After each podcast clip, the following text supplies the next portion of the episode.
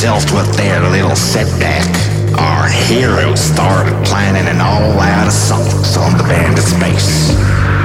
At that point, a strange-looking ship, slightly reminiscent of an old Volkswagen Hippotruck, hailed, and those inside introduced themselves as Space Indians. They offered their help against the evil Estes. The cowboys accepted, and together, they planned and started the assault. L'Ange Déchu.